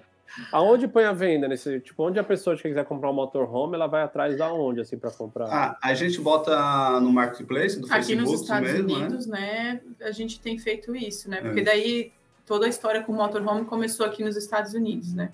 Então, tipo, a gente vendeu a Kombi pelo marketplace do Facebook, depois a gente comprou o ônibus por um site de uma escola, que era um ônibus que tinha saído da, tipo, já estava há muitos anos em funcio- em- funcionando, eles tinham que fazer a troca da frota, a gente comprou no site da escola, mas vendeu ele pelo marketplace também. Depois colocou, comprou a van pelo marketplace e se for vender vai usar a mesma rede para venda. Então, tipo, Ô Diego, e vocês, esse material todo, tipo assim, o material você compra naquelas Home Depot lá, imagino da vida, A mas gente equipamentos se aluga para usar? Na- a gente teve uma sorte muito grande que a gente conheceu um senhor no mercado. E, e a gente, contar a história? Eu tava no mercado, conheci o senhor e... É, não, a gente conheceu lá e ele convidou, a gente estava com a Kombi, cara, eu tenho, tenho uma fazenda, eu tenho um rio atrás de casa, vocês vão lá, estacionam, ficam um dia lá tranquilo, se vocês quiserem. Aí tá bom, e a gente pegou uma amizade muito grande com ele, assim, porque eles, ele, que, ele que vi- vivia meio sozinho com a mulher, daí a gente, pô, era uma fazenda, a gente gostava daquilo, daí a gente limpava lá para ele, ele ficava feliz e a gente podia ficar lá de, de boa. e a gente se conheceu em 2019. né? Aí depois da pandemia a gente voltou e foi lá visitar ele de novo. E aí foi bem na época que a gente tinha decidido vender a Kombi e montar o ônibus. E aí a gente contou a nossa ideia para ele. E aí ele falou: "Meu, Eu tenho tudo aqui. E te juro, ele tinha um container de ferramenta. Ele tem, ele não tinha, ele tem. Então, tudo que tu imaginar de ferramenta, ele tem duas tudo. vezes, assim. Cara, tudo. A gente não precisou comprar um nada, só o material que a gente precisava para construir. E ele falou, meu, é usem Eu vi aqui. você cortando a porta lá com uma ferramenta, sei lá, um negócio sinistro. Lá eu falei, o cara não comprou, né? E aí... Caralho. E aí a gente tinha tudo que a gente. E as duas construções foram feitas lá. A gente tem uma amizade muito legal com eles, assim. E eu acho que se a gente for construir talvez outro carro, a gente volte para lá. Ou a gente tem a ideia também de comprar nossas próprias ferramentas e meio que fazer, meio que fazer não, fazer uma construção, ser um, uma construção itinerante, assim, né? Que a gente possa ir até a casa da pessoa, porque a gente tem as nossas ferramentas e montar o carro Construir junto com ela, de repente, a isso. pessoa constrói aprendendo. Isso, isso já é diferente no mercado, hein? É, um e person... eu te ensino a fazer, vocês são lá, é uma consultoria executiva, porque vai executar, e personalizada, né, que você ia falar. Personalizada, né? Porque cada pessoa, não adianta, eu sou mais, eu sou alto, eu tenho que fazer o móvel da cozinha um pouco mais alto, a pessoa é um pouco mais baixa, então a gente gosta de personalizar e, e fazer do agrado dela, né? Da hora isso. Né? Porra, parabéns, eu acho que eu, e pela qualidade que eu vi que vocês fazem aqui, vocês já estão mais que validados e qualificados para eu tô vendo você em pé agora aqui. Agora eu tô entendendo porque você tá com a cabeça encostada no teto. No teto é. Mas é e por esse, isso, né? É. E a gente foi para o Alasca, pegou menos 9, menos 10, então tudo a gente validou, sabe? Toda a construção, o que, que assim, a gente errou, o que, que a gente acertou, sabe? E fazer, é, fazer no Brasil é, tem, não, não faz sentido? Faz, faz, faz, faz sentido, sim. Faz, faz sentido, sim. O Brasil hoje é um mercado muito bom para isso, né? Então, acho que vale muito a pena fazer no Brasil também. Mas a ideia ainda é, tipo, fazer um ou dois motorhomes no ano, continuar viajando, essas é, na verdade, a gente está começando o nosso planejamento, que agora sim a gente gostaria de reafirmar que queremos viajar o restante do mundo, né? Então, tipo, acho que a gente agora pode dar esse passo maior. Mas o que a gente pretende fazer antes de sair, antes né, de levar um carro para algum lugar ou construir em algum lugar para a gente continuar viajando, é fazer um planejamento financeiro melhor. Que a gente tenha mais reservas, que a gente porque uma coisa que a gente percebeu muito na estrada é que, assim, por que, que a gente passava perrengue? Vou ser bem sério, assim, tirando questões de saúde, a gente passava perrengue porque a gente não tinha dinheiro. Então, tipo, hoje, que a gente está melhor ainda é, financeiramente estruturado, a gente vê que um para-brisa de 700 dólares quebrado ou uma revisão de 1.500 dólares, que foi o que a gente pagou na semana passada, já não é mais um perrengue para a gente, porque a gente tem condições de pagar e não era tão sofrido quando a gente viajava com a Kombi, entendeu? Então a gente quer fazer uma estruturação financeira melhor para que a gente possa viajar o restante do mundo mais tranquilo.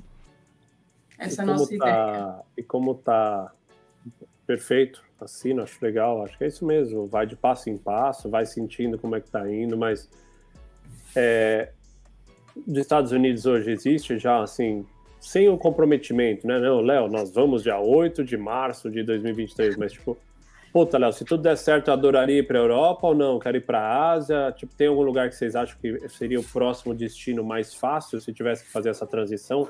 É para é um lado, é para o outro? Cara, eu tenho um sonho de conhecer, sei lá, Romênia, não sei. África. É, eu acho que é a África ainda. Tá acho que seria. Eu, eu gosto do, do, subdesenvolvido ainda, não aquela coisa de primeiro mundo. Eu gosto do, do caos, sabe? Gosto do. Não, é, é, da hora, gasta esse tempo. É, vai indo. Uma hora talvez a pá. É muito mais fácil. Você tá muito no caminho. Pensa assim, ó. Você tá afim de ir pro subdesenvolvido pro caos. Se uma hora você cansar, a outra vida não é muito complicada. Uhum. Mas se você resolver fazer agora o, o, desenvolvido e depois mais velho estiver cansado, aí fazer o sub é muito complicado. Uhum. Então. Sim. E a gente já está há muito tempo em dois países que são mais desenvolvidos é. também. A gente está cansado, para falar a verdade, Estados Unidos. Das facilidades. É. é, porque é muito mais fácil viajar por aqui, é diferente. O eu, eu, vejo a Europa assim, quando, sei lá, quando tiver uns 40, 60 anos lá, tomando um cafezinho e olhando para frente de um, de um, um castelo. Vocês já vieram? Não. não, mas é isso que o Diego pensa, mas é porque a gente não foi ainda. Não, acho que sim. Tem uma Europa que, que não é, é a minha experiência, pelo menos. Portugal. Portugal é o tamanho de Sergipe, é um país pequeno. Mas é foda. Tudo bem, eu sou português, moro aqui, mas assim, o que tem de natureza em Portugal é uma coisa que eu nunca imaginei que teria num, num país tão pequeno. Tanto é que assim, eu não vejo castelo, nem vejo essas coisas. Eu vivo na praia, montanha, é, trilha, uns amigos meus andam bicicleta. Então, um país realmente que tem uma característica mais é, a cidade, tipo a Bélgica. Porra, a Bélgica é de pequenininha, cara. Tem ali uns castelos, realmente tem essa coisa que você falou. Mas existe uma Europa é, de montanhas entre Espanha e França, os Pirineus. Você tem o norte da Itália com as Dolomitas e, cara, trilhas. Tem muita coisa bonita de natureza que só não deixa para muito tempo depois, porque ainda precisa de um pouco de energia. Um pouco. Sim, sim, sim. Não, mas a gente tem a gente tá novo ainda. Dá para rodar não, tudo até uns 40, 50 anos, tá de boa já. 40 já não falta tanto, né, Rô? É pra ti, né, querido? Não, sim, né, Rona?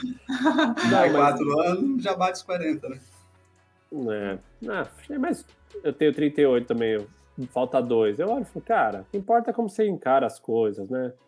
Hoje em dia, eu, me, eu, eu, eu, pego, eu surfo, eu jogo tênis, eu trabalho, eu tô aqui me divertindo, eu, é, eu quero minha filha, tipo, é muito mais como você encara e não o que você realmente atesta, né? Uhum. Poderia ter 40 com uma outra cabeça e também, cada um, cada um. Ô, casal, é... bom, eu não sei, vocês querem falar alguma coisa a mais? Acho sim, deixa eu ver se eu cobri no desafio vocês vão falar, pô, vocês contaram tanta coisa legal, essa parte de terem é, feito essa, essas trocas de, da van, da Kombi, do Brownie. Hoje, pelo que eu entendi, não tem mais artesanato, não tem mais nada, vocês estão focando na, na carreira mais corporativa do negócio, de construir motorhome. Acho que. É, vocês voltaram para o Brasil nesse período? A pandemia, vocês ficaram um ano e pouco, né? É. A gente já está um ano e meio daí aqui de volta, mas a gente não voltou mais, a gente voltou só na pandemia mesmo. E não sei, não temos. A gente tá, na verdade, tipo, depois do Alasca as coisas ficam mais. Mesmo a gente sabendo que a gente quer continuar viajando e tudo mais, tipo, a gente sempre, tipo, ah, vamos chegar no Alasca, vamos chegar no Alasca. Eu vejo que depois que a gente chegou no Alasca, tipo assim, meu, e agora, sabe? Qual, o que, que nós vamos fazer primeiro? Por onde nós vamos começar? Foi estranho a gente ter passado assim, ó, a gente foi e voltou para alguns lugares, alguns mesmos lugares. A gente tentou É caminho de volta, né? É. E, cara, que estranho voltar, sabe? Não é um. É que a gente aquele... sempre foi, né? Sempre é. seguiu. Não tem aquela primeira impressão, aquele lugar, cara, eu quero estar sempre lá. Sempre pra sabe? frente, né? É, é, verdade, é verdade. Vocês já estavam voltando, volta, né? É, e quando tu volta, passa na mesma cidade, cara. Não é que é aquele tesão de é primeira lógico, vez, lógico. assim, sabe? É, ainda mais que você, quando você contou essa história do golzinho lá, você era mordido pela história do Chua, depois ficou mordido pela história do, da, do Alasca, tipo, nessa né, porra, quero ir lá, né? E aí você bateu lá e começou a voltar e falou, pô, tô gastando tempo, combustível, o que, que eu tô fazendo agora aqui? o... É. é. a gente sentiu um pouco isso depois que acabou a volta ao mundo, de falar, e agora? Uhum a gente tinha uma meta tão clara de fazer isso, de dar a volta ao mundo, e chegamos lá em Singapura e não sei o que, mandamos o carro de volta para o Brasil, para o Uruguai, entramos no Rio Grande lá dirigindo, chegamos em São Paulo. Aí passou um tempo e a gente falou: caraca, era a gente por quatro anos teve uma meta muito clara, né? E de repente agora a gente pode fazer de novo o que a gente quiser. Deu uma bagunçada na cabeça. E como é que, como é que foi a transição assim de vocês, né? De, de ter é. feito toda a viagem, estar tá em casa. É, bom, vocês escolheram agora um país novo para morar, também é, tudo isso. A, a, né? gente, na época, em 16, final de 16, né? Começo de 17, nós voltamos, a gente falou: primeira coisa, três meses de quarentena para não fazer nada, no sentido de não tomar nenhuma decisão grande, porque a cabeça ainda estava pirando um pouco. Uhum. Aí teve umas oportunidades de voltar para o mercado financeiro, mas isso representaria ficar em São Paulo, que era uma coisa que para a Kel era inegociável por conta da segurança. Então, olha que interessante tudo aquilo que a gente falou. Por ela, pô, a insegurança de eu sair à noite para jogar bola e pode ser que eu fosse assaltado na volta. Enfim, a, própria ansiedade disso não era legal. E aí a gente meio que falou, então beleza, vamos seguir viajando e a gente transformou a viagem em algo mais comercial. Aí a gente foi atrás de patrocínio, aí enfim, aí virou gravamos um negócio com a Microsoft para TV. Aí, assim, mais dinheiro, mas era uma pegada mais comercial também. Era. Apesar de que a gente sempre foi para onde a gente queria. Acho que esse é o lado uhum. bom. A gente nunca teve assim, temos que ir para um destino porque aquele patrocinador acha. Então a gente foi para mais 60 países depois de avião. Mas Nossa. o que acho que pegou mesmo foi na pandemia, que aí a gente olhou e falou, pô, beleza, não vamos viajar. Foi bom por um, por um lado, é uma merda, mas por um lado foi bom. Foi a primeira vez que a gente voltou a cuidar da gente, a gente emagreceu. Uma das poucas pessoas devem ter emagrecido na pandemia. Emagrecemos, voltamos a comer melhor, fazer esporte. Mas a gente falou, e agora? Uma vida numa casa de novo? O que, que a gente quer? Ah, viajar uma vez por mês, de vez em quando vai e volta. Agora a gente está começando a traçar outros rumos são quase 10 anos de viagem logo existo. Agora com a Bela vai começar para a escola daqui a pouco. Então tem novidades aí para 2023, 2024. Vamos ver. E eu tenho, eu sempre acompanhei vocês, assim, sempre gostei muito do estilo de vida, de como vocês levam as coisas. E eu tenho acompanhado essa fase cabela também, cara, é, é muito bonito, assim, né? É muito sensacional, eu acho, né? Ah, sou suspeito para falar, né? Primeiro porque é minha filha e ela foi muito desejada, a gente passou por uns abortos, umas coisas mais. 2020 foi um ano difícil, por N motivos, pandemia, Covid, aborto, tudo junto, sobrinha uhum. doente. E a Bela, felizmente, é uma menina muito leve, é, que gosta de rir, que gosta de se divertir, então ela, a gente consegue isso que vocês veem na rede social, às vezes da Bela rindo, ou da Bela, é ela mesmo. Lógico que a gente fala, ah, dá uma risada, manda um beijo, a gente às vezes ativa um pouco ela, mas como pai, a gente fica muito feliz de ver que ela é uma criança de boa, feliz, que vai com todo mundo. Mas o que, eu, o que eu mais vejo, assim, também é essa preocupação é, de alguns pais que a gente tem o convívio, assim, até de vocês, de darem uma infância com carinho, com amor, com ah. respeito, isso é muito importante, né? Eu acho, eu sou, sou babão, assim, né? Tento educar, mas eu, eu falava que a Bela é minha amiga. Essa é a história. Ela é minha filha, mas no final do dia ela é minha amiga. Eu, as coisas que ela faz é porque a gente tá feliz com ela e ela é feliz. Eu não, eu não brigo com ela, eu nunca briguei com ela, nunca tive falar alto com ela, nunca, ela nunca apanhou de maneira nenhuma da gente, nunca viu nenhuma violência e sou totalmente contra. E aí, cada um, eu sou contra a violência é, acho que é um descontrole nosso, a gente tem que achar formas. Ela tá ali com fome, com sede, com sono. Ela... E, de novo, a também tem essa pegada, então tá sendo uma, uma experiência muito legal, assim, a experiência da parentalidade e tem seus desafios, cansado pra caralho, sono, mas de novo, no final do dia a gente olha e fala, se ela tá feliz e parece que ela tá, é sinal que a gente tá, tá fazendo algum trabalho legal. Mas a gente sente falta de viajar mais, assim, né? Isso é um lado uhum. que muda muito depois que você tem um, um, filho de. Você tem muito mais dependência, você tem muito mais rotina por ela. É...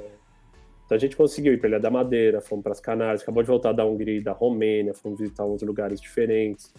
Mas é sempre uma, um freio de mão puxado para vocês que estão na estrada e têm liberdade e falar amanhã vamos. Você falou 2.500 quilômetros em X dias com a bebê você não pode puxar tanto assim. É. Uhum. Mas tudo tem. Tudo tem se adapta também, né? É, vai tem... do que, o que é prioridade, né? É, é a gente queria, né? A gente queria, a gente sabia. Pô, eu tenho 38 anos de idade, eu já vi muitos amigos com filhos e dois e três, então assim.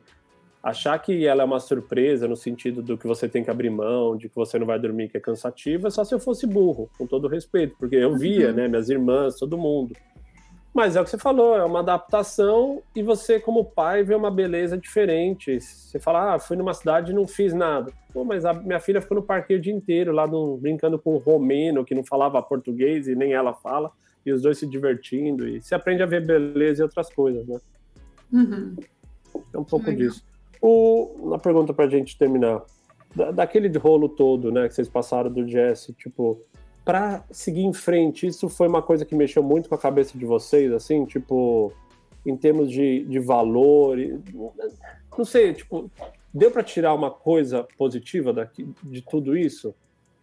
Cara... uma dor muito grande, mas, tipo, acho que no final do dia a gente, como ser humano, sempre se reinventa, assim. E, e acaba. Ó, quem veio aqui. Vem cá, Bela, manda um beijo pra. Manda um beijo pra esse casal. Ela não vai escutar? Oi, Bela! Ela não escuta. Tudo Deixa eu tirar bem? o fone então, calma aí. Pessoal, tá gravando. Ai, que linda! Quanto cabelo. Oi, Bela! Tudo bem com você? Vamos dar o Zed aqui pra ela. Ai, tem um amiguinho aqui pra ti, peraí. Quem sabe é um cão? Tem um cãozinho dela. Olha só quem tá aqui. Tava dormindo da menina. cãozinho, ai. Que que eu... Ela tá fazendo assim, ó. Ele é tão fofinho, né, Bela? Você acha lindo? Manda um beijo pro cão. Ai, que querida. Um beijo, Bela. Tava no clube. Ela vai no clube que as crianças jogam tênis. Ela não tem tamanho. Mas ela Mas fica ela... lá, ela para se envolver com a aula, a professora pega, ela fica jogando bolinha. Ai, Tem umas meninas de 6, 7 anos que amam ela e fingem, fazem ela de boneca, pegam de colo, pra lá e pra cá. Que né? querida. Hum? E vai se interagindo com as crianças. Tá aí, né? certo, né? é evolução, é, cara, né? Vai fazendo amigo, vai, vai aprendendo também a respeitar, né? E, e... Bom, é importante. Vai, um pouco, eu já vou pegar você lá. Eles têm muita energia, né? Linda, linda. Ah. Calma aí, Grisal, vamos terminar então, vamos lá falar. Então, voltando a falar ali do Jess, né? Cortar o áudio aqui um pouco. Eu anotei aqui. Fala. Voltando a falar, na verdade a gente ainda está no nosso processo de entender um pouco por que, que tudo isso aconteceu também.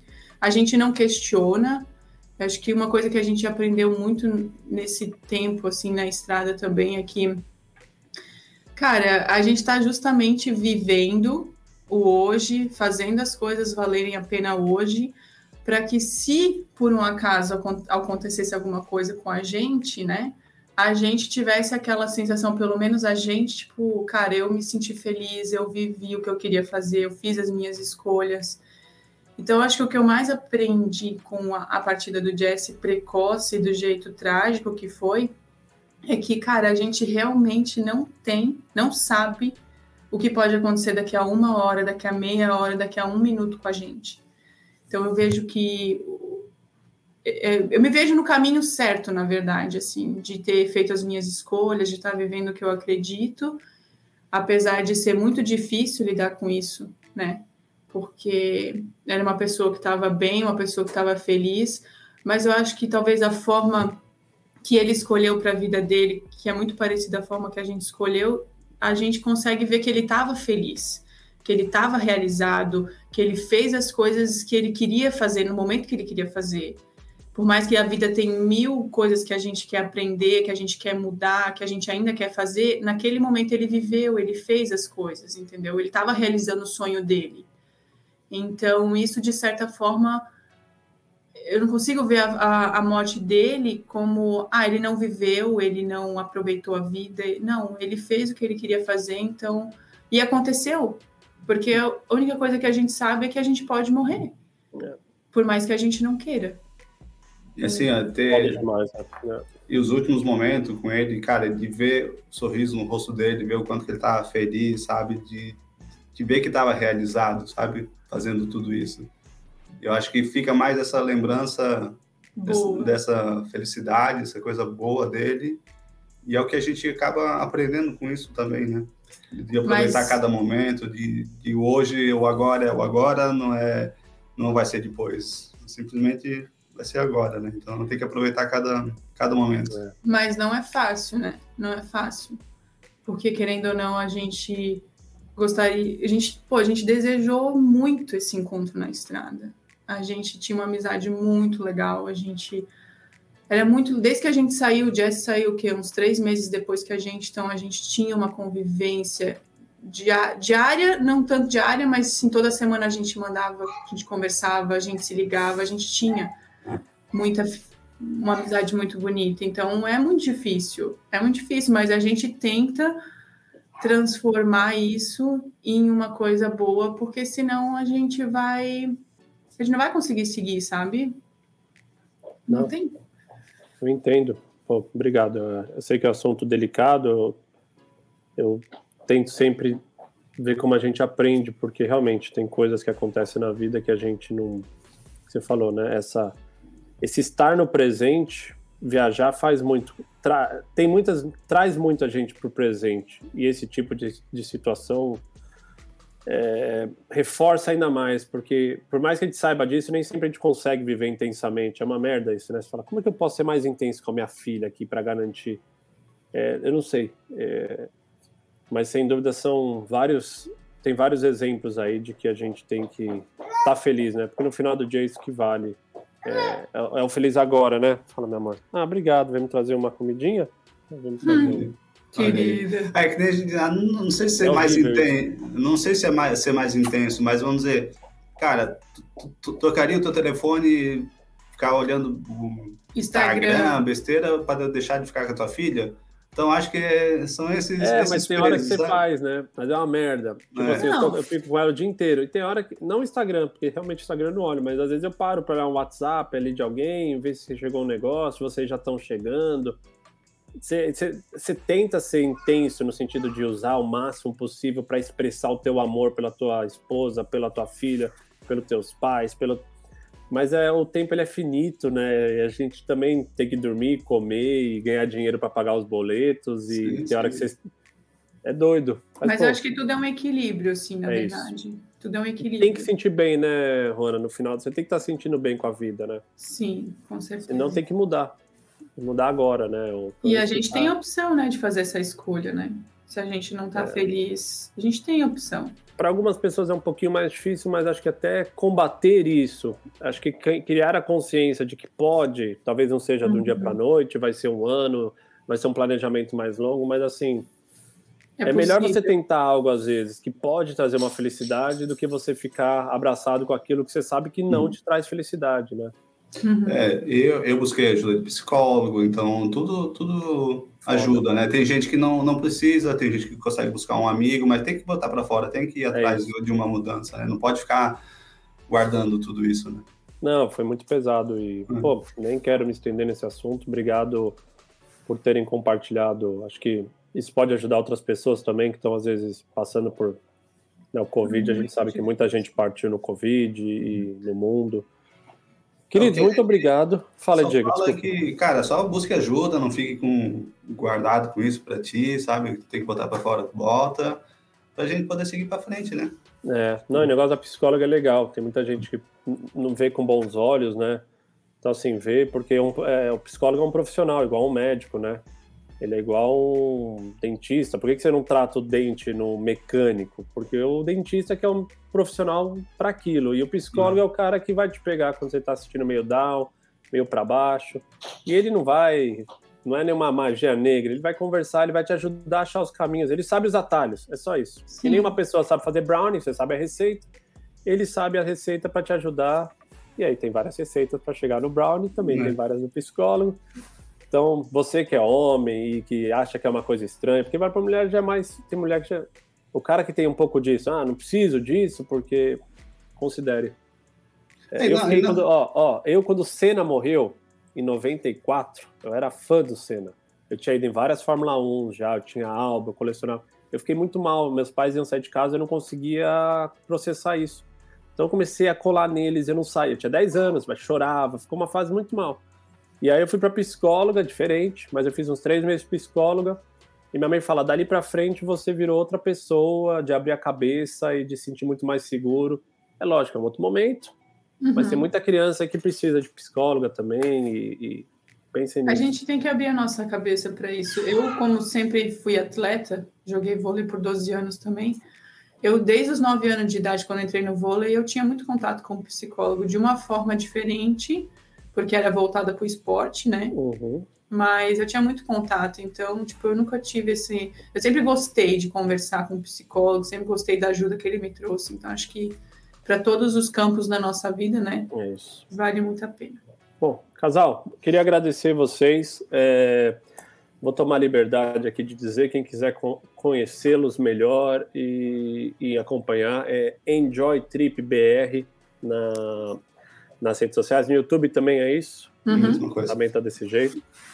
Tem aqui, acho principalmente essa parte da construção do motorhome muito legal. Tem muito conteúdo agora. Ô, oh, meu amor, vem cá. Tem muito conteúdo bacana da, da parte do Alasca. E. Então, assim, tem Aurora Boreal agora que eu tô vendo. Então, assim, vai lá. Vai começar no YouTube logo, logo a segunda temporada de Enjoy é. Flix Construções, que vai ser a construção da van, que tá bem legal também. Eu acho que, meu, é o que eu falei, me impressionou muito vocês construindo as vans. Vem cá, a Bela quer aparecer de novo e dessa vez vai aparecer. Oi, gente! Ai, estilosa! Boa, Bela, adoraram aqui, querida. E, querido, obrigado, viu? Obrigado Obrigadão pelo convite. Saibam que a gente sempre acompanha vocês com muito carinho, gosta muito da forma como vocês levam a vida também. Manda aí um abração para a Shell, um abração para ti também e para Bela.